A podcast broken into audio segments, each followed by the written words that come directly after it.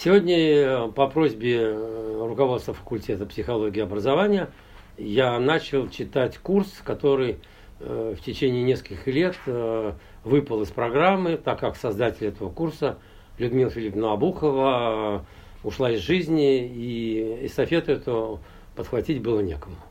Когда ко мне обратились, я начал анализировать ситуацию и выяснил, что действительно некому, и это связано с тем, что учеников Петровича Гальперина, э, непосредственно работавших с ним, становится все меньше и меньше. Мне в жизни повезло.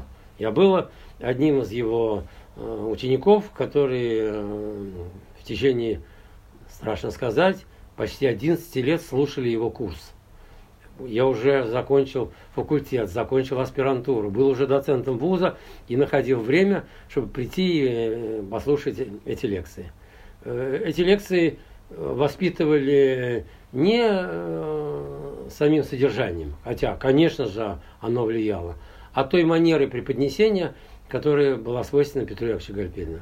Это был доверительный разговор с людьми на равных. Один из Э, момент, в который я всегда вспоминаю. Он, читая лекции, э, приводил цитату Гегеля и говорил, помните у Гегеля?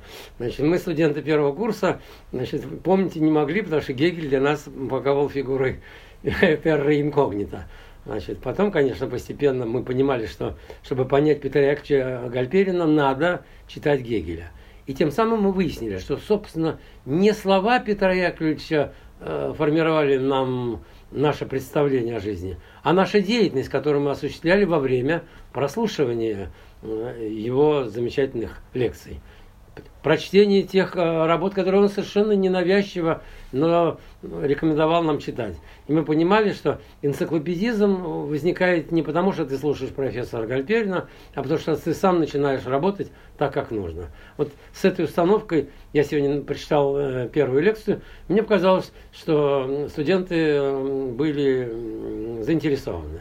Я очень доволен тем, что этот курс начался, и надеюсь, что он будет э, заметной вехой не только в моей биографии, но и в биографии наших студентов.